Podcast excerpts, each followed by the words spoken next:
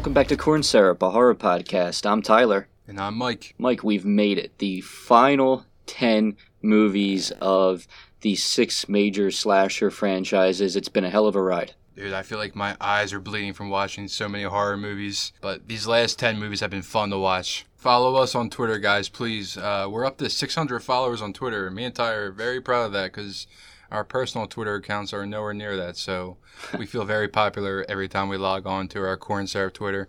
Uh, so follow us on there at Corn Seraph Pod. Follow us on Instagram as well at Corn Seraph Podcasts. Let's get right into it. Number ten, we have Halloween H two O, the supposed ending to the Laurie Strode trilogy. Halloween Water. I love this movie, man. This was the first movie I've seen of these fifty-one that we're covering. Uh, so this one hits home for me a little bit. I'm right there with you. You know what? This was the first time Michael Myers ever felt modern, influenced by Scream, and specifically Kevin Williamson, the writer of Scream one, two, and four. The story here in Halloween H two O is actually based on a story that Kevin Williamson wrote. Yeah, it definitely has that nineties feel, uh, which we've never really felt in the Halloween movie. This was made in nineteen ninety-eight, and the idea of scrapping previous sequels has never really happened before in horror movies. Like, now it seems to happen all the time. So for this to happen twenty-two years ago, it was kind of the first time that we've seen this, and you know, you kind of had to do it with the mess that this franchise was going with, that storyline of Halloween five, Halloween Curse on Michael Myers. There's no way they could continue that, so what they gave us with Halloween H two O, just scrapping it, just going back to the basics of Halloween and Halloween two, I'm really glad that they made that choice, and overall, it's a great movie. Yeah, like I said, it feels modern, but you get some really good callbacks. You get Marion Chambers in the first scene. She's killed with a really effective slit throat. It's a really good opening scene. We get introduced to Joseph Gordon-Levitt, who ultimately gets an ice skate to the face. You get a really, really effective depiction of Laurie Strode, and I think, from what I understand, a pretty accurate depiction of P T S D. You and I have gone back and forth comparing this Laurie Strode to the one you get in Halloween two thousand eighteen, and we just feel this one is a lot more realistic. This Laurie definitely drowns her sorrows uh, with the booze, and um, it affects her family. You know, affects John, played by Josh Hartnett. Where has Josh Hartnett been, by the way? I feel like we haven't seen him in a movie in forever. It's been forever. I, right. I, I think I only ever saw him in one other movie. It was Black Dahlia. Yeah, which and, like, was forever he was ago. in uh, Pearl Harbor. I don't yeah. want to get off topic, but like he was a good actor back in the day. We don't see him in anything anymore. What makes her more realistic is she's still a mother. Like, she's overprotective of John, her son. Mm-hmm. Halloween twenty eighteen, she's not much of a mother. She's not even much of a grandmother. Right. She's just a crazy Mackey. old lady. In this one, she's an overprotective mother. She's paranoid. She's obviously in a lot of pain emotionally. But, uh, but, but she, she's good at her job. Exactly. She's moved on with her life. She relocated to California. Changed to, her name. Yeah. To start, she basically started over. And I just think, you know, there's that scene where she's out to lunch with her boyfriend, played by Adam Arkin, where she gets a couple glasses of wine and the waiter kind of looks at her like yeah. she's a drunk. But to me, that's more realistic than somebody who raised her daughter to be like a master shotgun shooter, right, like we get in eighteen. Like, target practice in her backyard. Yeah. And then the fact that Michael Myers is still her brother in this movie. In Halloween eighteen, you scrap Halloween two, so it's just the events of that movie. This movie, you know, she saw a lot more because Halloween two happened. Exactly. And it's her brother, so it's more personal, so you understand why she's so messed up in the head. Yeah, she lived through everything that happened in the hospital that same night. Right, and in Halloween eighteen, she only lived through, you know, yeah. twenty minutes of, you know, and it's still a lot to go through, but damn, I mean, this Laurie Strode went through a lot more, and she's a lot more sane. You mentioned Josh Hartnett. He plays Laurie's son, John. He's really good in this. I yes. think he's very good as a teenage son who's impacted by a distraught mother, an alcoholic mother. His girlfriend, Molly, is played by Michelle Williams, who's gone on to have a fantastic career. Nominated for four Oscars, I think, since yeah. then. Yeah.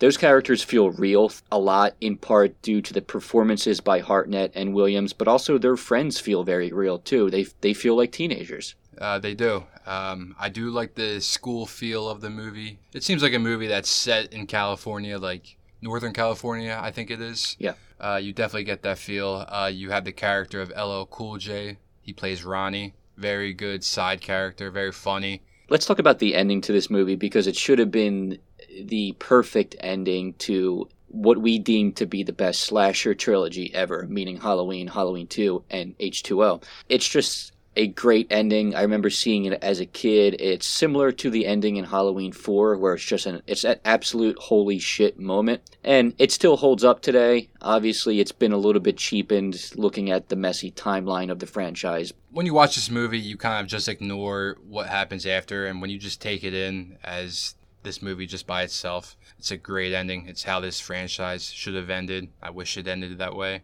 The working title for this movie was Halloween seven, The Revenge of Laurie Strode.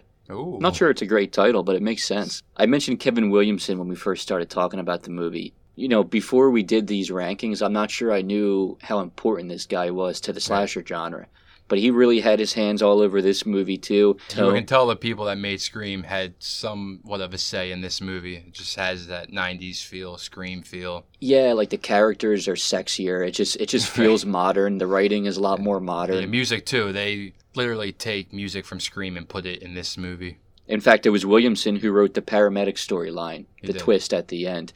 Mustafa Akkad, who owned the rights to the franchise at this point, had a contract clause that stated that the writers could not kill off Michael Myers. So they knew that Resurrection was going to be a movie, and they knew that, in fact, was not Michael Myers at the end right. of this movie. Yeah, I think if Halloween H two O made over a million dollars at the box office, they would have found any excuse to make a sequel. And uh, it made fifty-five million dollars at the box office on a seventeen million dollars budget, which twenty-two years ago is kind of crazy because Halloween eighteen, I think, was a ten million dollars budget. So they kind of went crazy with that. Uh, Rotten Tomatoes, this has a fifty-two percent.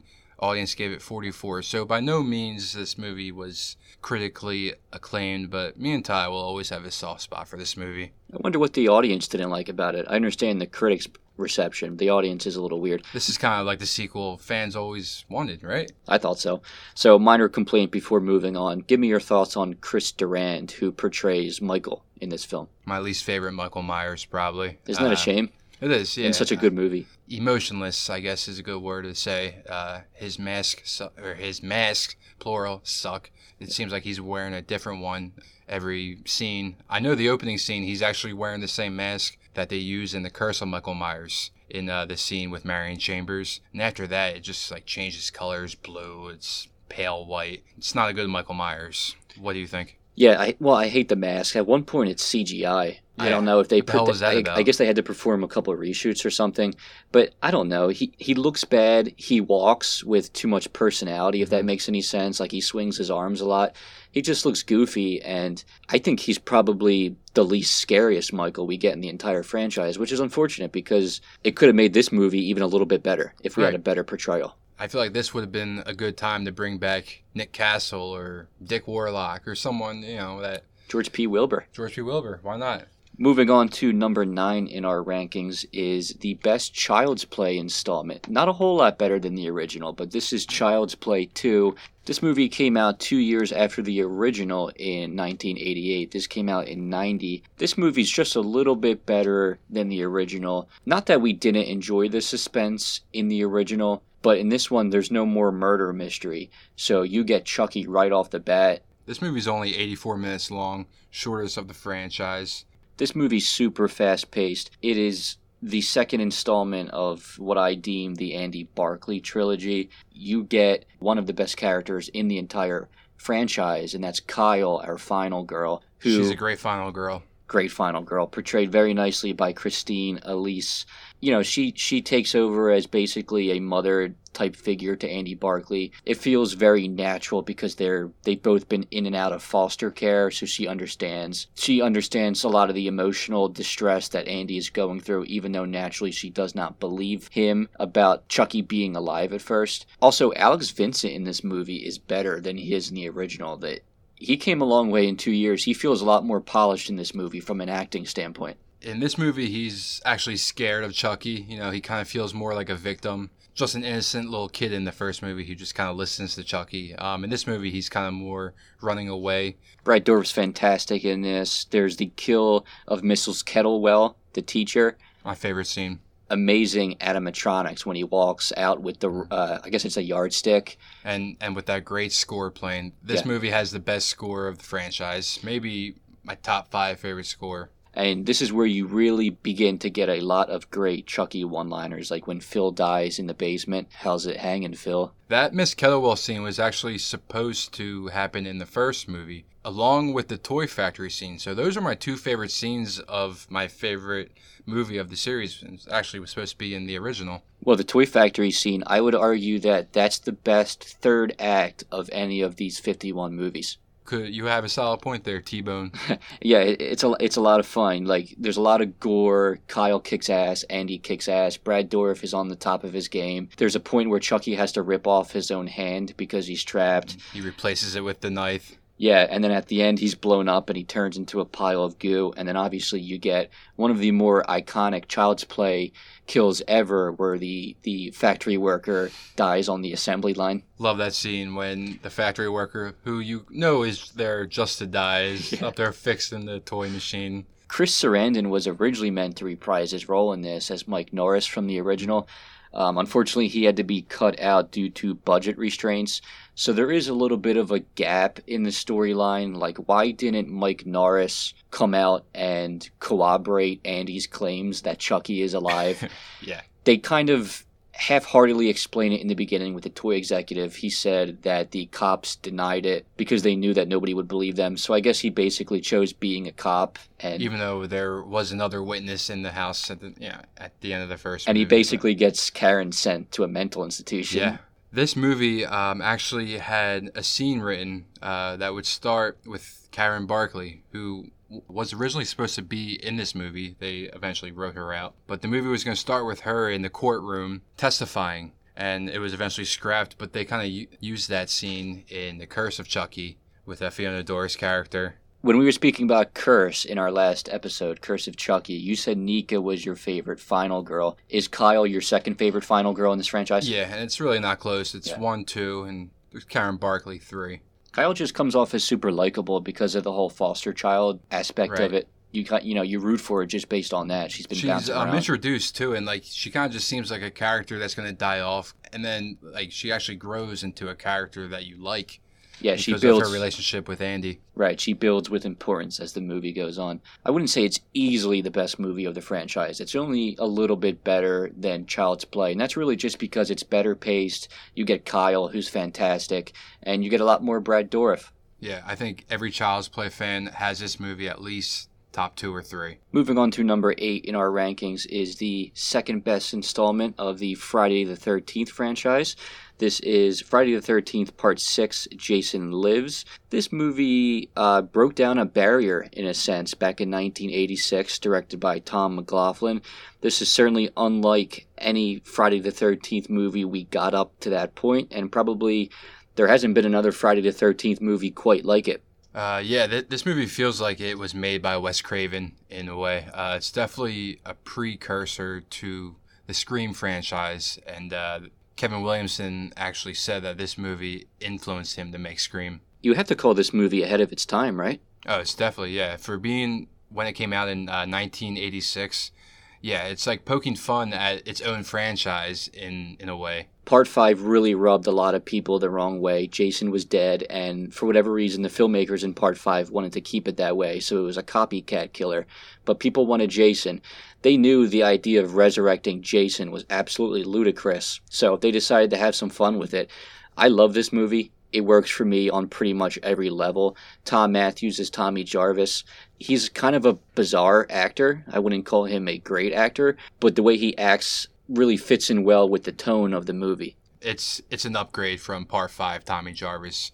He actually has some personality. And John Shepard was actually asked to reprise his role as Tommy Jarvis in this movie. Right. He's actually a born-again Christian. I don't think he was a big fan of Part five, which is actually kind of funny because that's like the dirtiest movie of the franchise. Directed by a porn director. Yeah, and he's in that one, but he says no to Part six. Part six actually had trouble. Um, most movies in this franchise had to fight with... Uh, the M P A A, you know, to get from an X rating to an R rating. This movie actually was almost P G thirteen, and they had to fight for it to get an R rating. Oh, wow. It's the only movie to not show boobs either. In yeah, the there's franchise. no new, there's a sex scene, but they're all fully clothed, yeah. right? Mm-hmm. Yeah, so this movie really delves into the comedy aspect, but it's not overdone. It's done in a good way, and it also becomes self-referential. A lot of the characters in the film reference horror movies, and there's even a scene where the gravekeeper breaks the fourth wall, looks directly into the camera, and says, "A lot of folks sure have a strange idea of entertainment." And you got the scene, uh,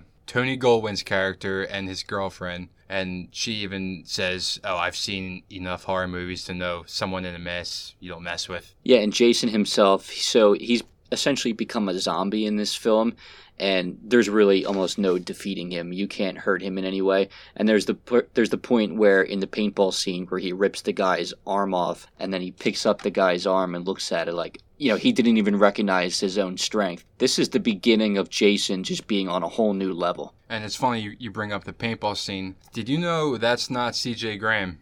That's Dan Bradley. He was a crew member. That was the first uh, scene that they shot. Looking at the footage, the uh, producers thought he was too fat, so they fired him. And and it's funny, if you look at it, you actually notice he does look bulkier and bigger. It's a little pudgy. Yeah, so they fired him, and they kept that scene, but then they hired uh, C J Graham. Good move. Yeah. Because C J Graham is great. He's actually very scary, especially in the beginning scene when they resurrect him. And there's the scene, it's kind of shadowy. You can't really see his face, but you see the maggots dripping off his right. body. And the um, close-up of his eyes, yeah. He's, uh, without a doubt, top three Jason for me. But Jason is just super, super strong in this movie. There's the scene where he twists the girl's head completely around. Great kill. And my personal favorite kill in this movie, top ten probably of the franchise for me, is with the sheriff. When it's actually a pretty good fight scene, but then he just folds the sheriff literally in half, just bends him backwards. Just like a, yeah. So like I said, the movie has comedic elements, but it's also very scary. Like, that's a terrifying kill. Another thing that makes the movie scary to me is, for the first time ever, I can't believe it took us this long to get here, but there's actually kids at Camp Crystal Lake. Yeah, it's about time. And um, he uh, doesn't harm any children, so it's okay. He's not a complete monster. But seeing it from their point of view is pretty it's, scary. It's terrifying, especially when he's like leaning into the one girl who's terrified. You get a close-up of his mask. Jason looks really good in this movie, too. He does. I actually like the uh, the look with the gloves. Yeah. C J Graham was a military man, so that's kind of what he based his performance off of. The ending to this movie is very scary, too, and suspenseful, where Tommy's basically luring Jason into the water in his attempt mm-hmm. to drown him. It's a really cool scene, and ultimately he does drown him, or at least he ties him down underwater. There's really no killing this version of Jason. Right.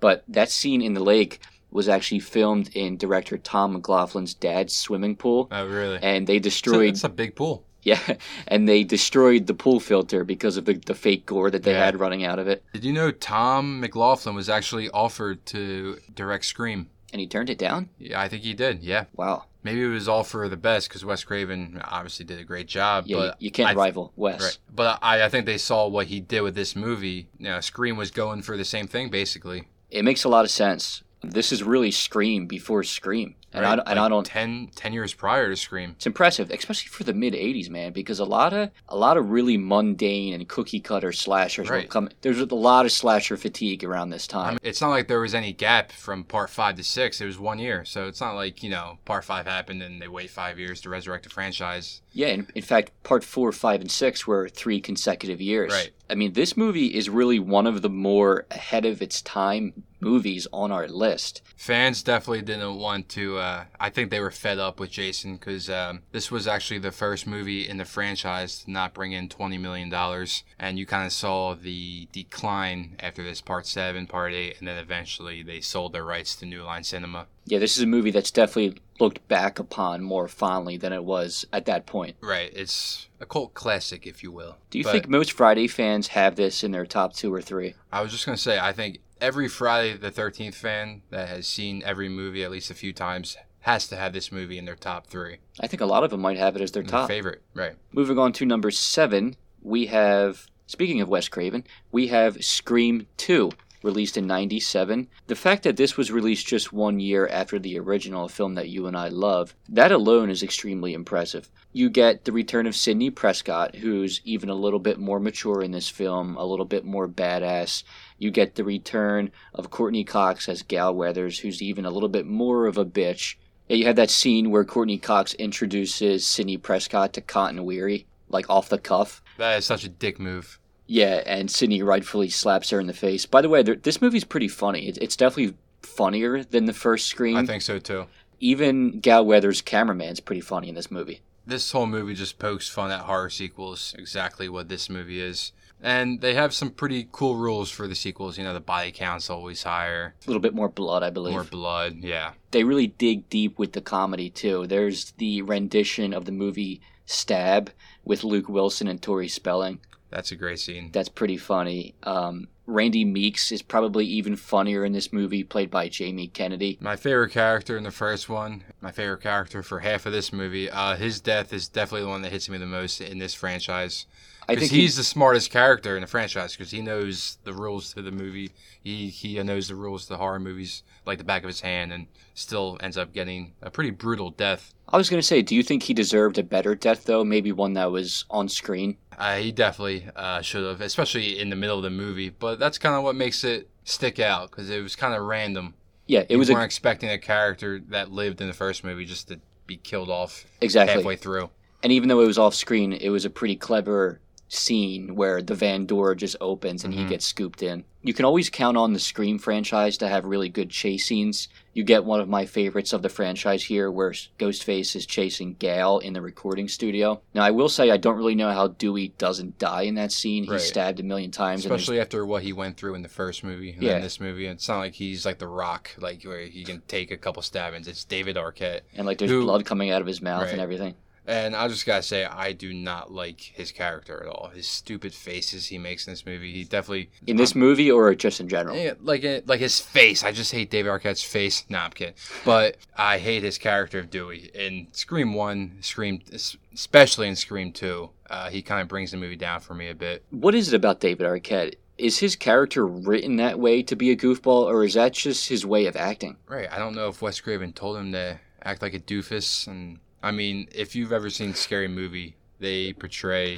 Um, Officer Doofy, Officer, right? Yeah. It, it's, like, perfect. So this movie is, like I said, I think funnier and still very, very entertaining. But you also don't get the iconic kills in this one that you get in the original. I will say that they did a really damn good job of trying to match the intensity of the opening scene of the first one yeah. with the movie theater scene with Jada Pinkett Smith.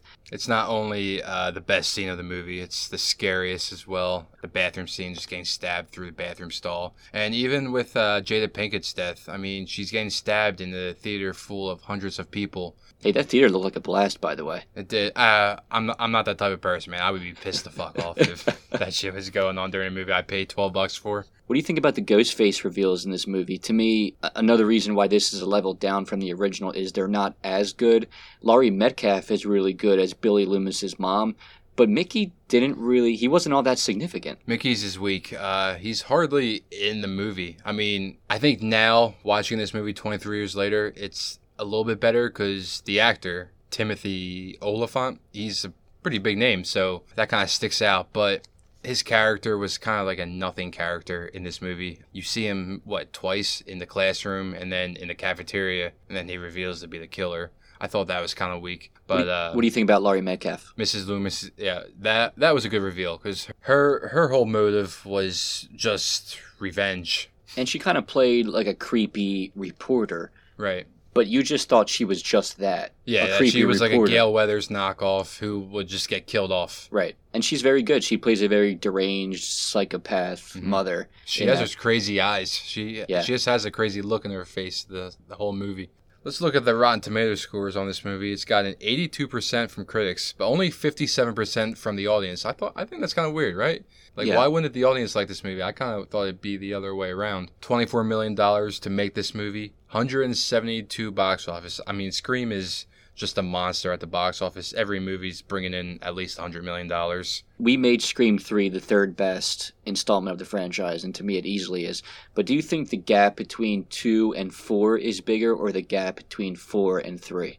The gap between four and three. Agreed. three is like at the bottom of, of the well. four and two... Two is clearly better than four. I think most people would agree. No, I think you're right. Uh, I think a lot of people think Scream two is the best of the franchise. Yeah. Which I, I can't get on board with that. Number six is our favorite installment of our second favorite franchise. It is Friday the thirteenth, The Final Chapter. This is the fourth installment, released in nineteen eighty-four, directed by Joseph Zito. I'll start out by saying, I think this was a movie that finally put it together. I think they took the best elements of one, two, and three and just created the absolute definitive Friday the thirteenth movie. It's the installment in the franchise that easily has the best characters. I actually don't think there's even a close second. And also Tom Savini returned for this film. This movie has the best final girl. I know last episode you said uh, Tina from part seven was your favorite. I'm going to disagree with you and say Trish is the best final girl. One, I think she's a good daughter. Your favorite final girl is a shitty daughter because she kills her father. So screw her and screw you. And she's a good sister to Tommy Jarvis. And she's not bad looking for, for an eighties chick. Uh, but I, I think she puts up a very good fight with Jason final twenty minutes of the movie while still trying to protect Tommy, because, you know, it's kind of a burden to be like a dragging along a kid while you're trying to fight off Jason Voorhees. She's definitely a kick-ass sister, man. I really like the relationship she has with Jar- with Tommy Jarvis. In fact, I really like the relationship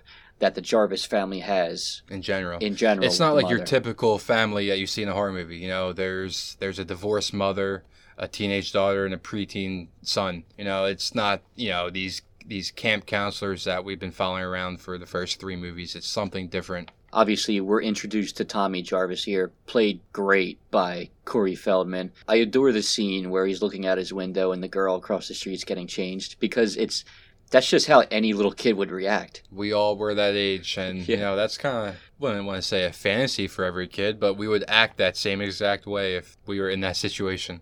And his mom walks in and he acts like he's sleeping. Yeah, exactly. But even moreover than Trish and Tommy, I mean, there's just other really good characters. Even the kids that are vacationing at Camp Crystal Lake. You get Crispin Glover, who's just funny and charming. I uh, love his storyline. Him, him. It's just him wondering the whole time if he's a dead fuck, quote unquote. Yeah, he's just trying and, to get laid. And he's just so paranoid about that the whole movie, and it's actually funny. Yeah, his relationship with his friend Ted's hilarious. Mm-hmm. One of the more iconic Friday the thirteenth kills is his death, not really because of how he dies, but the line and Crispin Glover's unique way of delivering that line. Right. Where's the corkscrew? So I'm going to talk about my favorite Jason, Ted White. You're going on the record. That is going your favorite. Going on the record. I'm sorry, Kane Hodder. I'm sorry, C J Graham. Ted White, uh, he's he's my favorite. He's he's the scariest. I don't know what it is about his chase scenes. He moves like somebody that has has a, a disability, and that's what Jason is. The look in his eyes is frightening. He looks slow, but at the same time, he looks like he wants to rip your head off. It's it's a shame because Ted White never really embraced the role the way that Kane Hodder did. He was kind of always ashamed of it to the point where he didn't want his name in this movie because he didn't get along well with uh, Joseph Zito. He didn't like the way that the uh, director treated the cast members. He he was actually asked to reprise his role in part six, and he said no. So I do wish he kind of embraced the role more, and God bless him. He's ninety-three and still kicking right now. He is a great Jason, man. And the end where Tommy ultimately kills him, where his face slides down the machete, that is Tom Savini all day. Oh, yeah. Thank God Savini returned. He he stated that he wanted to return for this film to kill off the character that he helped create right. in the original. That's great. But you mentioned Ted White not getting along with the director, Joseph Zito. The actors didn't either. In that final scene where Corey Feldman is killing Jason and he's screaming, die, die, he's actually hitting two sandbags. And Feldman later stated that when he was stabbing the sandbags that he pictured that they were Joseph Zito. That's great. Supposedly, uh, Feldman and Ted White kind of had a little uh, back and forth on set. Ted White said he was nothing but a brat child actor. And uh, the scene where he dives through the window to uh, grab Corey Feldman, he, w- he was supposed to go on the count of five and he went on the count of two or three just to scare the shit out of Corey Feldman. So the uh, reaction that you see from uh, Tommy Jarvis is actually real. Maybe Ted White was just a little grumpy. Uh, he, well, he was the oldest actor to uh, portray Jason. I think he was like fifty-five at the time. So, yeah, he kind of was a grumpy old man. To me, this is just the definitive Friday the thirteenth. I think it's the the first Friday the thirteenth where Jason feels fully developed. Right. Because in two, he's just a goofball. You know, he doesn't have his hockey mask either. Three, Richard Brooker is fine. I, I don't have a lot of complaints. But it- But like you said prior when we were speaking about part three, you think Ted White kind of took the template that Richard Brooker put in place and really just improved upon it. it. Yep. And I agree. So I think this is the first fully evolved Jason Voorhees we get. The characters are easily the best of the franchise. If I had to show somebody one Friday the thirteenth movie, it would be the final chapter. Right. This may not be the perfect slasher movie, but this is the perfect Friday the thirteenth movie. Let's go to number five. We have cracked the top five, Mike. forty-six down, five more to go. And we are at the original A Nightmare on Elm Street, Wes Craven's masterpiece. Came out in nineteen eighty-four. I will preface this by saying this is my personal scariest movie of all time. When I watched this movie as a kid, I don't think I slept very well for, like, the the next week. Just the thought that Freddy Krueger with the burn face and the finger knives could infiltrate your dreams. Like, to me, you're not safe. Yeah. Everybody sleeps. I so, just, I just couldn't I couldn't sleep. It was right. terrifying to me. And I remember Johnny Depp's death specifically just scared the shit out of me. Not not everybody will always go to a camp. Not everyone will travel to the backwoods of Texas, but everybody sleeps, and that's where Freddy's going to get you, man. This movie, I think, has the most iconic kills in horror franchise history. Tina's death and Glenn's oh. death. I'm sure we'll get more into those because they're just so legendary and so well done and so well shot by Wes Craven. I think this actually has the second best score of any of our films, too, outside of Halloween. Very the, creepy. The score here was composed by Charles Bernstein. When you hear it, you just think Springwood. You think Freddy Krueger and The Nightmare on Elm Street. Not only does this have some of the more iconic kills of any of these movies, but just some of the more iconic scenes in general, like Robert Englund coming through that rubber wall that they use C G I to try to replicate in the remake, and they just one, found so miserably. One thing funny about that, yeah, is that this was done in eighty-four, and the remake was two thousand ten, and the eighty-four just looks so much more well done than it's that. The power of practical effects, man. Sometimes really it's just better. And the um, image of his glove when Nancy's taking a bath is just iconic. The image and just that scene in general where he keeps pulling her underwater. Mm-hmm. Something that really scared me as a kid, too, was Freddy's first appearance in the alleyway behind the house, yeah. where his arms are extended and he starts running.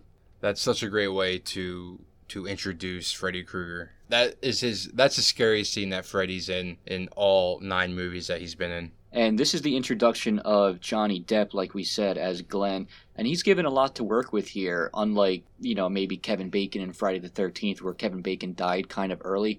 Depp is given a lot here, and you can you can tell he's a really good actor. Yeah, and, and he's not just some character there to just be killed off.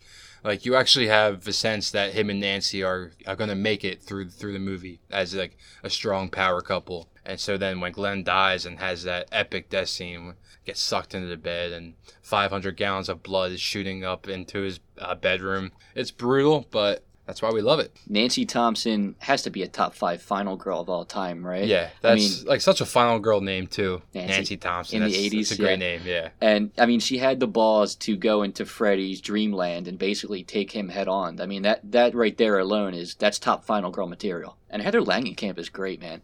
She is, and she's great in uh, part three, and she's great in New Nightmare. You know, yeah. I'm I'm always shocked that she was never in more. Yeah, I would have loved to see her in more. This movie was made on a one point eight million dollars budget, so New Line Cinema was struggling. Uh, they were bankrupt, actually, and uh, this movie brought in twenty-five million dollars at the box office on a very low budget. So a lot of people say that New Line Cinema is the house that Freddy built. And it wasn't just a success at the box office. Critics love this movie. ninety-four percent. Unheard of for a slasher movie, right?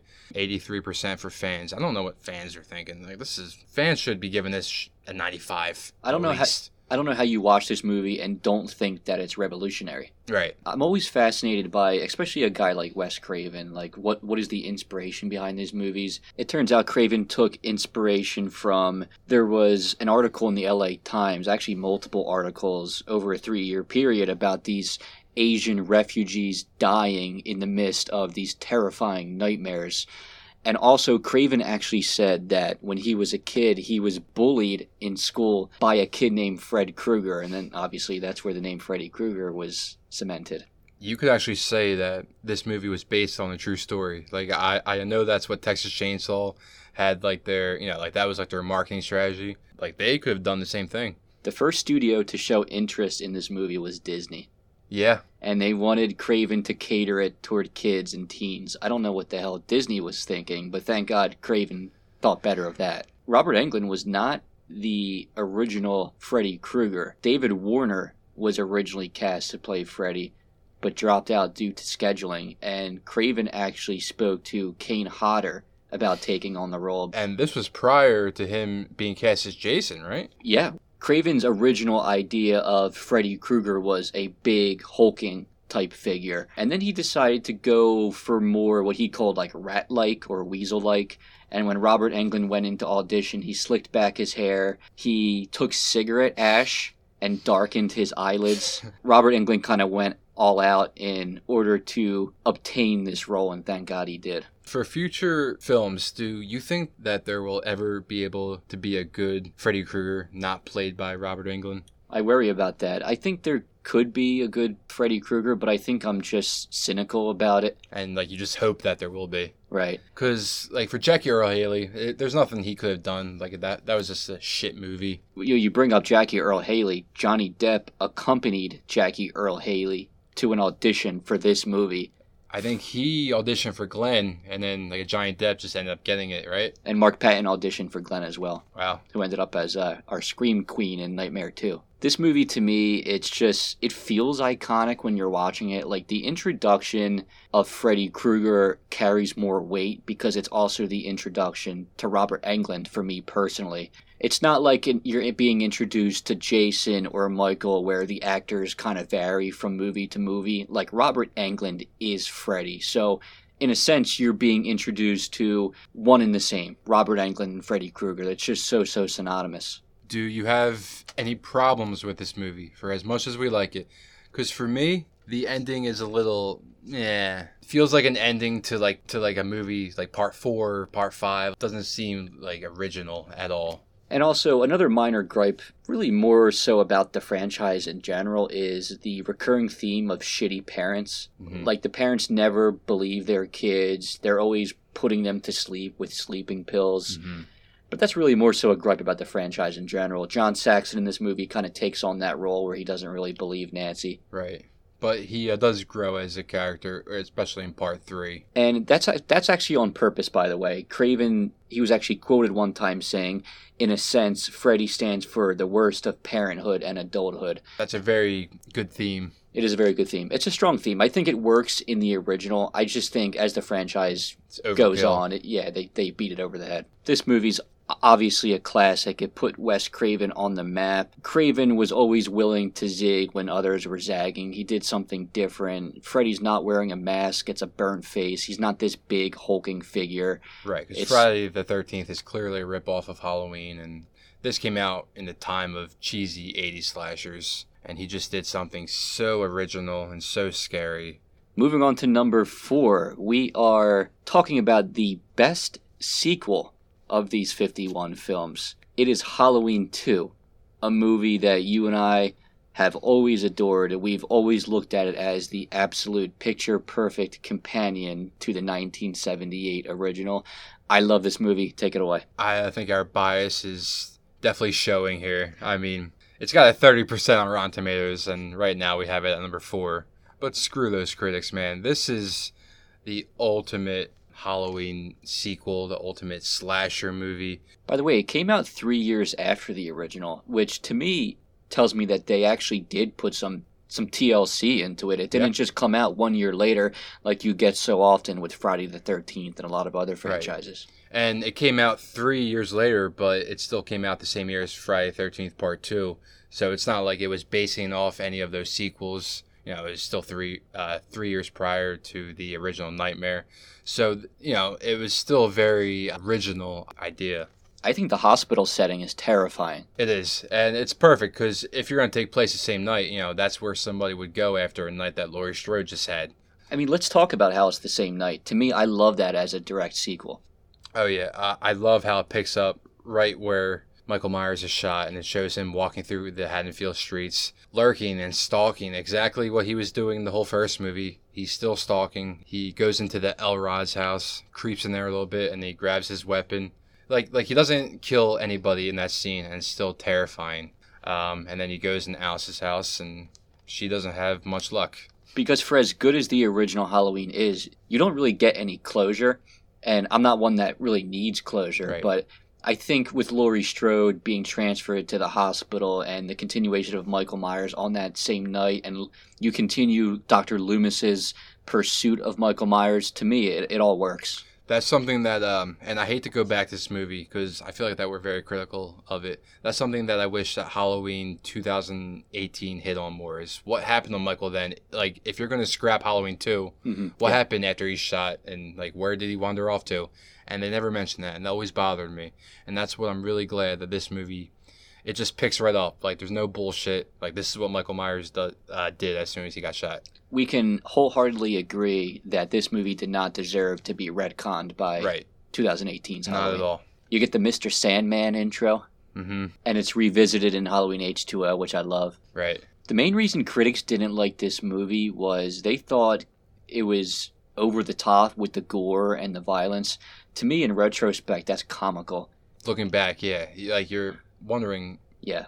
But, like I said, this is prior to Friday the thirteenth Part two, three, four, so at the time, I can see them, you know, like they see a, a syringe in someone's eye, and that's probably the most gruesome thing that they've ever seen on film. And it's funny, the gore and the violence, quote-unquote, that these critics were overly critical about actually ended up being some of my favorite kills in the franchise. Specifically, my favorite in the entire franchise is the hot tub kill, where he's dunking the lady underwater and eventually her skin just melts off. And then not long after that, you do get the syringe kill where he sticks the needle. That, man, that, that makes me cringe. The close-up of the needle going through the eyeball. Uh, it's very creepy. Um, this Michael Myers is is a menacing. Like, he seems a lot different from Part one, from uh, Nick Castle's Michael Myers. But not in a bad way, right? No, not at all. I, I really like Dick Warlock in this movie. Can I say hot take? Give it to me. He's my favorite Michael Myers. I like it. I love the way the mask fits his face. And it's the same mask yeah. used in Halloween one. Dick Warlock is by no means a big, menacing guy. Somehow he's still um, intimidating in the way he walks. He walks very slow in this movie. You get the epic conclusion in this movie where Laurie shoots Michael in the face, and you get the blood dripping from his eyes. That's co- a beautiful coming shot. Down his mask, and Michael, blinded by the blood, starts swinging aimlessly. The final twenty-five minutes of this movie may actually be my favorite of the franchise. Yeah, I'd say from Jimmy's character uh, falling on his steering wheel to the end of the movie is probably my favorite. Uh, you got the chase scene with Michael, with her bang on glass. Michael just walks right through the glass door. Like, mm-hmm. like it's obviously so silly, but it's at the same time, it's like, oh shit, that's pretty cool. You get Rick Rosenthal as the director in this movie, the the same gentleman who directed Halloween Resurrection. Our number fifty-one. Hey, so man. He uh, directed number fifty-one and number four. He, dropped, he directed a top five movie for us and our worst. You would talk about range. He definitely has range. I'll say I'll say this about Rick Rosenthal. I mean, he obviously did a good job with the material here, but it is said that John Carpenter took a lot of liberties in the post-production portion of this movie where he did a lot of things to make the movie a little bit more violent and a little scarier. Because Carpenter, him being the mastermind that he is, he saw that slasher movies were turning a little bit more violent. Right. And he just thought the film had to be scarier. And that did not sit well with Rick Rosenthal, but I think ultimately it turned out for the better. Of course. Uh, when you So if we go back to Scream two and all their rules about horror sequels, I, I feel like they're talking about this movie. The kill count's always higher and it's gorier. Like Halloween two is like the prototypical yeah. horror slasher movie that did it right. And what do you think of the uh, theme, like the Halloween theme in, in part two? Because I feel like there was no need to change it, and they did, and I actually dig it.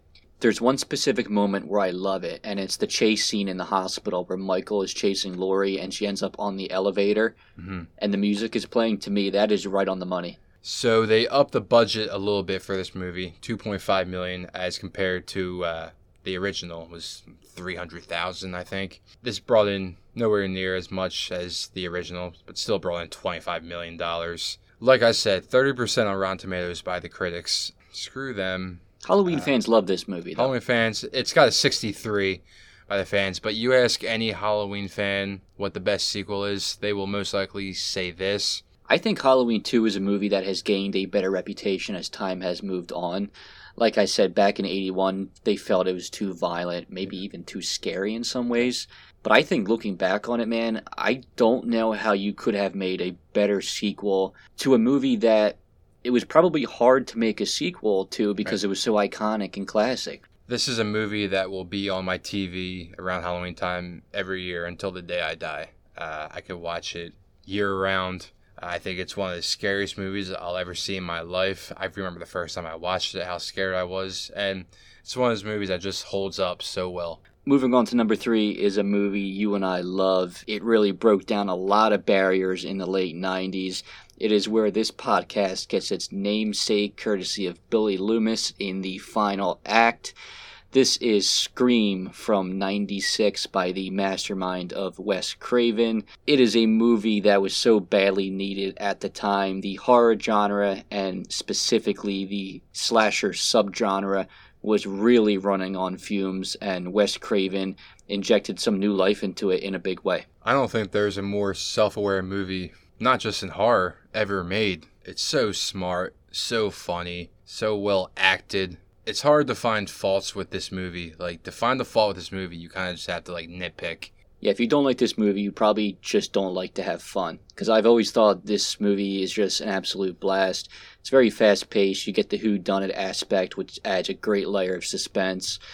But yeah, I mean, this is easily one of the most influential movies on our list, one of the most influential horror movies of all time. For late nineties, even into the two thousands horror, it not only sparked new franchises that kind of felt the same in tone, like I Know What You Did Last Summer, but it also helped resurrect some slasher franchises that kind of felt like they were dead, like you got H two O after this, and then you got Bride of Chucky. So this movie starts off, it just pulls you right in. In my opinion, the opening scene is one of the strong points of this movie. But do you think this is the best opening scene in horror movie history? Yeah, I do, man. And I think it's really helped because it's Drew Barrymore, too. It's a familiar face. I remember being scared to death when she turns on the patio lights and she sees her boyfriend with with his guts hanging out. Yeah. That scared the shit out of me as a kid, man. And then you get where she's being dragged by Ghostface and her parents kind of hear her on the phone. We were like four or five when this movie came out, but supposedly when this movie was marketed, she was a big star. Like, she was a top billing actor in this movie. Like, her name was first. When they showed trailers, they showed a lot of her, you know, and it was only one scene, but they kind of like cut it up to make it look like she was the star of this movie. So when she was murdered in the opening scene, like, that was shocking. This movie was also huge in pop culture, man. We, you and I were kids when this movie came out, but everybody had a Scream mask for Halloween, and they even made the ones where like they had the portable little blood thing. Yeah.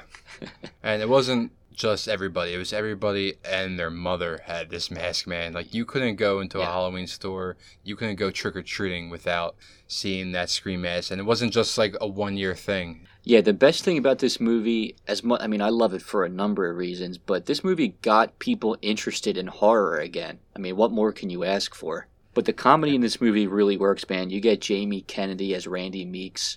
He explains the rules of horror again in a very self-referential meta way. You know, he says, number one, no sex. Number two, no drinking or drugs. Number three, never say, I'll be right back.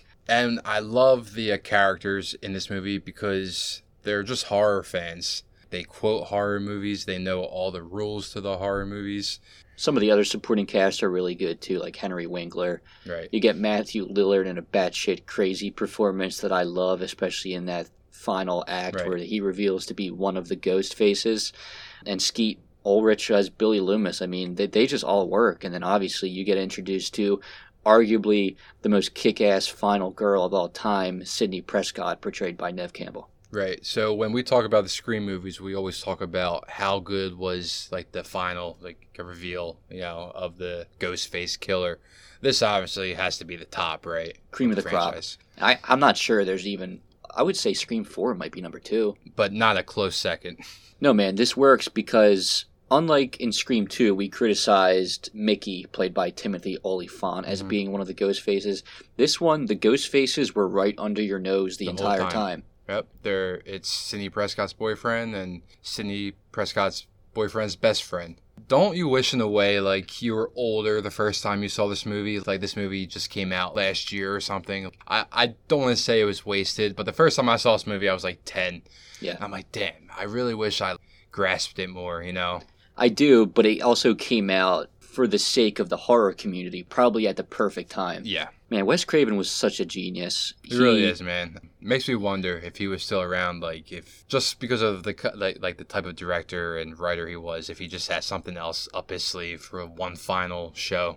But back to Drew Barrymore, she was actually originally casted as Sydney in this film, but she had to uh, drop down to a much smaller role due to a scheduling conflict. No offense to Drew Barrymore, but I'm very thankful that we got Neve Campbell. She's just great. I mean, she's one of my favorite horror movie characters ever. Dare I say it? She the best final girl of all time as well? I wouldn't argue that. She kick, she kicks ass, man. She's smart. She's sexy. She doesn't take shit from anybody. Right, and she's had a tough life, you know, like the storyline with her mother being raped and killed. She's never portrayed as somebody who's weak. You know, like even Laurie Strode is... weak yeah. teenager, you know what I mean? Neve Campbell as Sidney Prescott, you never feel as though she's not capable. No, I agree, um, because this movie, it doesn't really have a high kill count. I think about seven people die in this movie, and it's a long movie. It's almost just shy of two hours. But the, most of the movie is just Ghostface messing with Neve Campbell and uh, Sidney Prescott.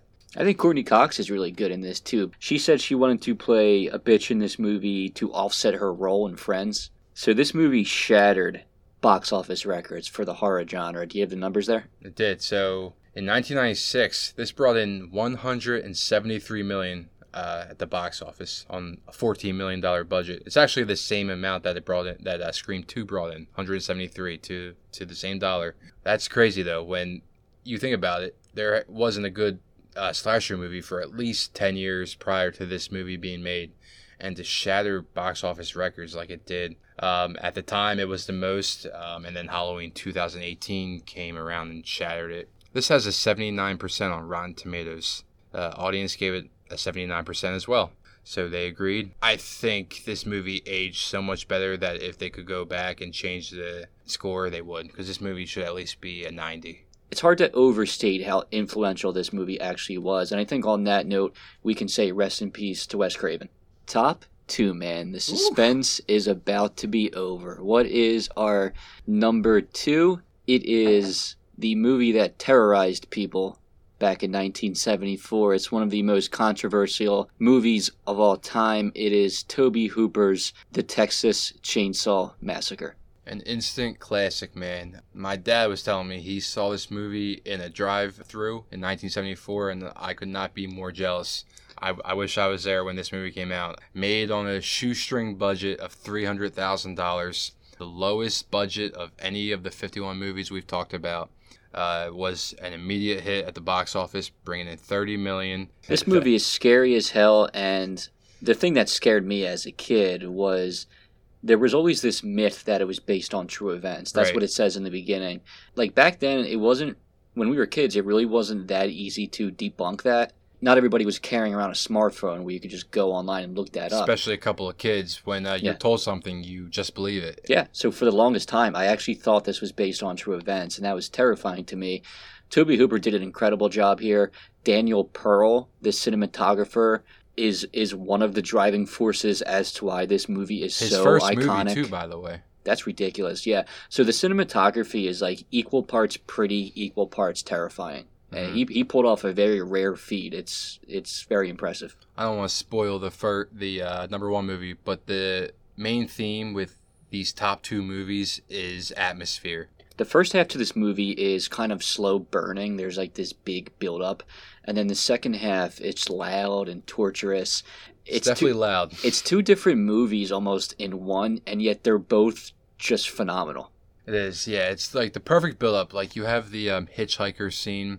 You're watching that scene, and like you're kind of thinking, like this is as crazy as it's gonna get. Like it's a movie about cannibals, so yeah, it's like they're all probably just like this hitchhiker. You know, he cuts himself. He tries to cut Franklin.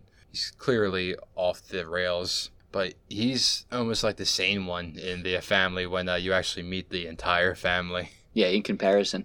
So back in nineteen seventy-four, this was banned in several countries, and a lot of theaters in the U S had to stop showing it because there were so many complaints about the violence. And looking back at it, there's no blood in this movie. It's very tame. It is. And I don't know if it was just for that time, like they thought it was crazy, but by today's standards, this movie would probably be P G thirteen. So the iconic dinner scene took hours and hours to shoot. It was so hot, because this was filmed in Central Texas, where it takes place. In the middle of summer. Yeah, and it was so hot that the food on the table started to rot. A lot of the actors started getting sick. They started throwing up.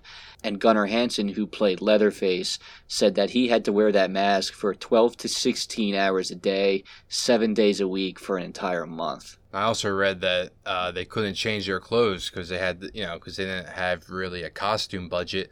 So they were in those same clothes too for days at a time in that weather, and it just smelled like shit. And in, and at that dinner scene, Marilyn Burns, who played the, really the first ever final girl, Sally Hardesty, that scene where they cut her finger, that's actually them cutting her finger. Yeah. They they did use fake blood, but the practical effect did not work, and they didn't really have it in the budget to try something else, so they actually just cut her. So a lot of the actors in this movie, man, like emotional distress, physical distress, it was it was a really difficult movie for this crew. What do you think of the characters in this movie? Because I feel like you really get to know them well, especially the first thirty minutes of this movie, because it's really just following them the whole time. And, you know, they're not being chased by a killer. Like, you're just getting to know them. So what do you think of them? Yeah, I, I really like them. I think they're they're done simplistically, but I think it works because it's a pretty tame, simplistic, slow-burning movie. Mm-hmm. Um, you get the iconic kill of Kirk, the first time we ever see Leatherface. He kills him with the sledgehammer, one shot, you're dead. Uh, and slides that door. That I I get chills every time he slides that door. I don't know what it is. Yeah, it's just so iconic, man. And then right after that, again, another iconic scene where he drags Pam back into the house and he hangs her on the hook. And then Franklin, I love Franklin. He he's he's he's so recognizable to me. When I right. think Texas Chainsaw, I think of Franklin just as much as I think of Sally Hardesty. Yeah. And Paul Partain, who played Franklin, actually stayed in character on set mm-hmm. because Franklin's kind of a whiny guy. Yeah. And he said it was hard to turn that on and off. And you see Sally, you know, his sister, and not only is she a good final girl, but she's a good sister, you know, like having to push Franklin around in the woods late at night, and ultimately he gets sawed up so, in another great scene. You and I are in agreement that Scream had the best opening scene to a horror movie of all time. Mm-hmm. Is this the most iconic ending in horror history? Yes. If only because you get those two legendary shots of Sally Hardesty on the back of the pickup truck with the sun setting in the right. background, and she's laughing maniacally. She's just been driven insane. And then obviously you get Gunnar Hansen as Leatherface with his Leatherface twirl with yep. and, you know, spinning the chainsaw around and around. You also get a really nice twist. It becomes a recurring theme in this franchise where side characters are actually in on it, like they're part of right. the Sawyer family. Mm-hmm. But in this movie, if you're looking at it from an originality standpoint, the fact that Drayton Sawyer ended up being the brother of the hitchhiker and Leatherface, that's a nice little twist. Oh, yeah, absolutely, because he kind of seems normal, and he's far from it. So Tobe Hooper, the director of this movie, was heavily inspired by Ed Gein, who uh, is a pretty well-known serial killer who used to kill and wear the faces of his victims as masks. So that's how he was able to like, get away with uh, based on a true story, because this was loosely based on the Ed Gein killings. This is a movie that has really been critiqued by not just movie critics, but analysts. There's an animal rights theme. It's said to be a film that is very pro-vegetarian. And in fact, Tobe Hooper confirmed that it is a movie about meat, and he actually stopped eating meat while filming it. I feel like this was a movie that like they didn't they didn't know that they were making a classic when they were making it. You can tell it was just made on a shoestring budget. Like they just kind of wanted to get the filming over with, because you know, from all all the actors' accounts, you know, this was a bitch of a movie to make. But I feel like like they didn't really know what they were doing at the time, and then obviously just blew up and became a cult classic. I really think it was a movie, man. I think Tobe Hooper had some things that he kind of wanted to portray. I actually do believe... Like the underlying themes. Yeah. I really do believe yeah. in those. Um, you know, the Vietnam War was getting ready to end about a year later after this came out. People were struggling financially. Like, middle America was just riddled with, like, mm-hmm. desolate lands and poverty. And this movie really portrays that well.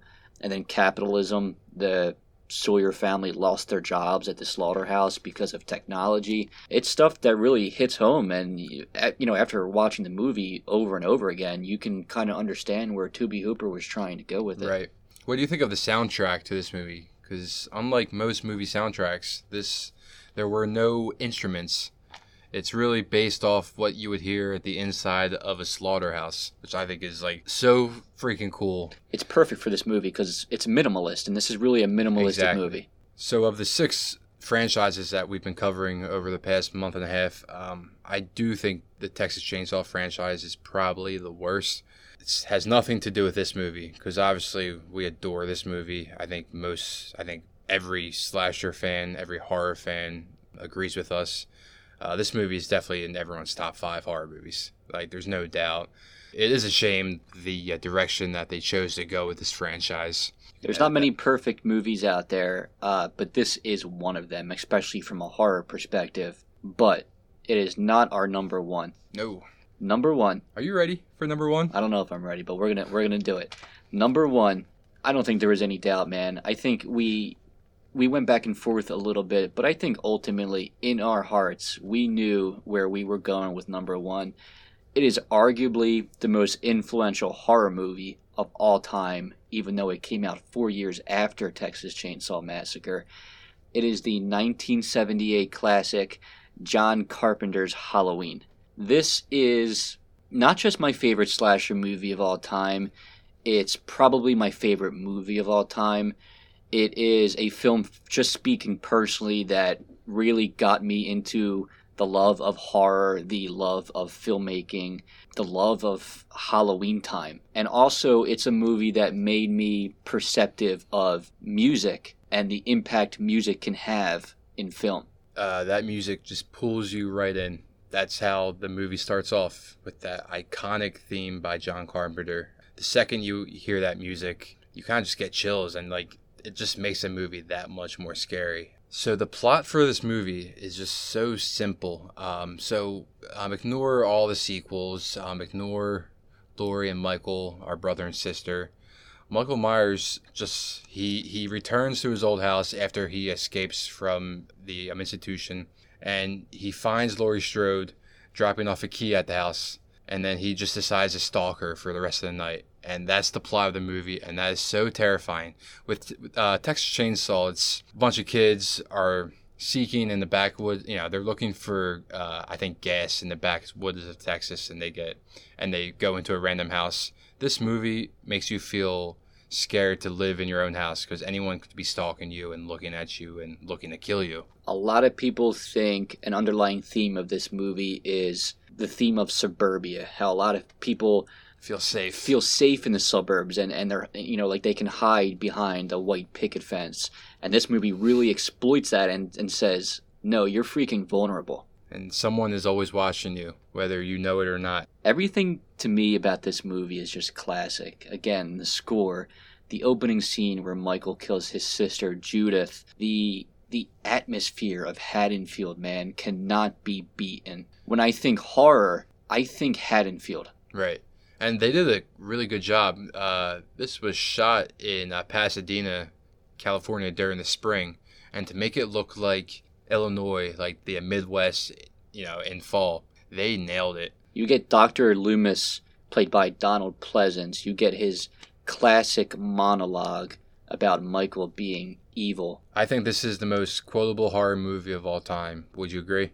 Yeah, and probably thanks in large part to Donald Pleasance, who just just kills every line he delivers. Right. Like, he's he's clearly a great actor, and they knew it because they had to pay him twenty thousand dollars to be on set for five days because that's all they could um, afford. Uh, they did spend half their budget on the uh, camera, on the uh, Panavision camera. So as low budget as this movie is, it's actually really well shot and a very pretty movie. Jamie Lee Curtis, who was not their first choice to play Laurie Strode, relatively unknown actress. I believe she was on a T V show at the time. She was paid eight thousand dollars. Nick Castle was paid twenty-five dollars a day. And then Tony Moran, who actually plays Michael when he takes off his mask at the end, got two hundred fifty dollars total. Well, I hope they made a little bit more after, because this movie brought in forty-seven million dollars at the box office um, on a three hundred twenty-five thousand dollars budget.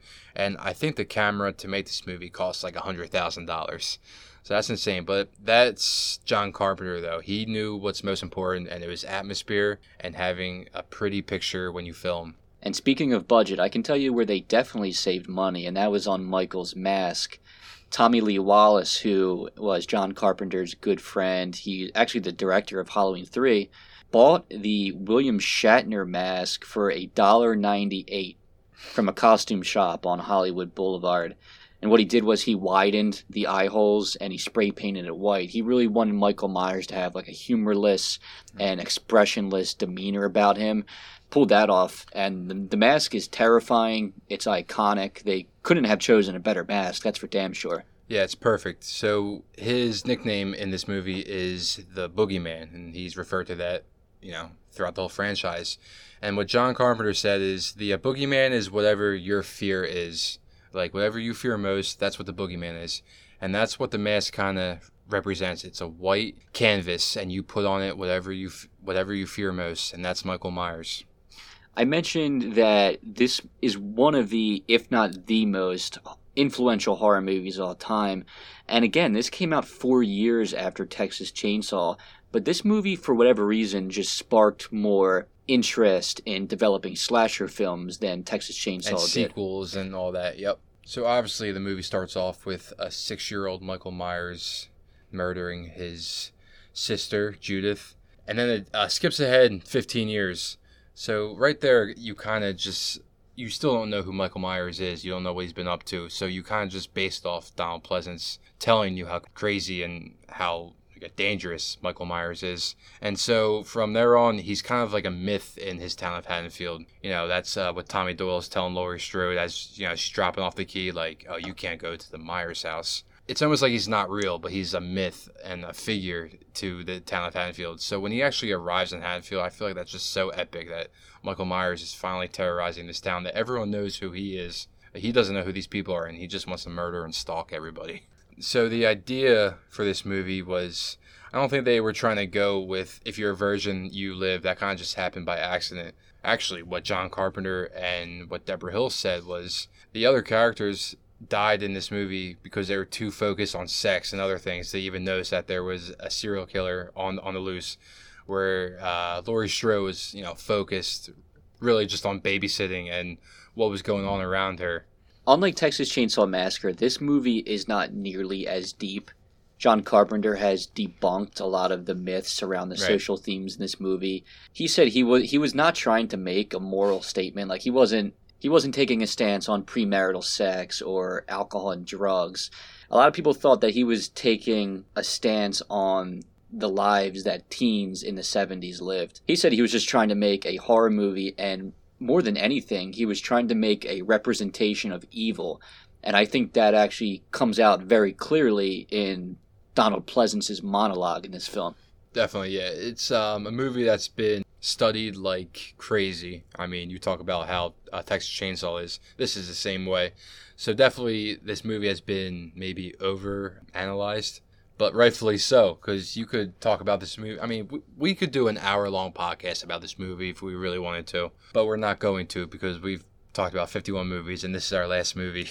If you if you had to put one word to this movie, what would it be? As simple as it is, epic. I agree. The music, the atmosphere, the characters. Jamie Lee Curtis as Laurie Strode. Donald Pleasance as Doctor Loomis. The ending is perfect. They leave you in a state of suspense and, and shock. This this movie is number one, frankly, because I really think it developed our passion for horror. I can say confidently that I would not be sitting here speaking into a microphone if it wasn't for this movie. Yeah, we definitely wouldn't have watched fifty-one movies straight if it really wasn't for this movie. So that is it, man. Our we did it. Top ten slashers of these six major franchises.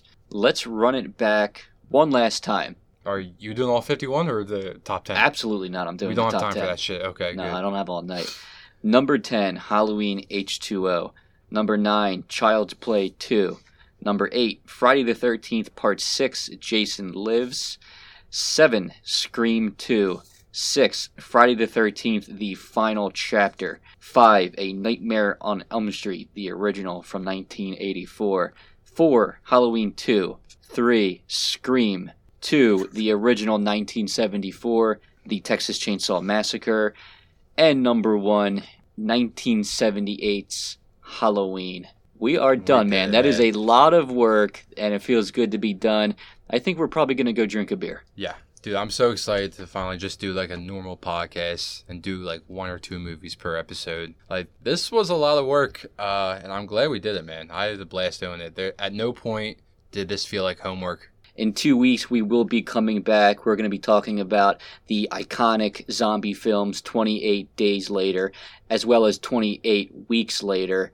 I got a question for you, Ty. Yeah. You uh, want a trivia question? Hit me. Of the fifty-one movies that we covered, which movie has the highest kill count? Is it A, The Curse of Michael Myers, B, Jason Goes to Hell, C, Freddy versus. Jason, or D, Rob Zombie's Halloween two? The Curse of Michael Myers. That is incorrect. What and is I it? Can see why you, you might think that, because of the hospital scene where right. he kills all those people.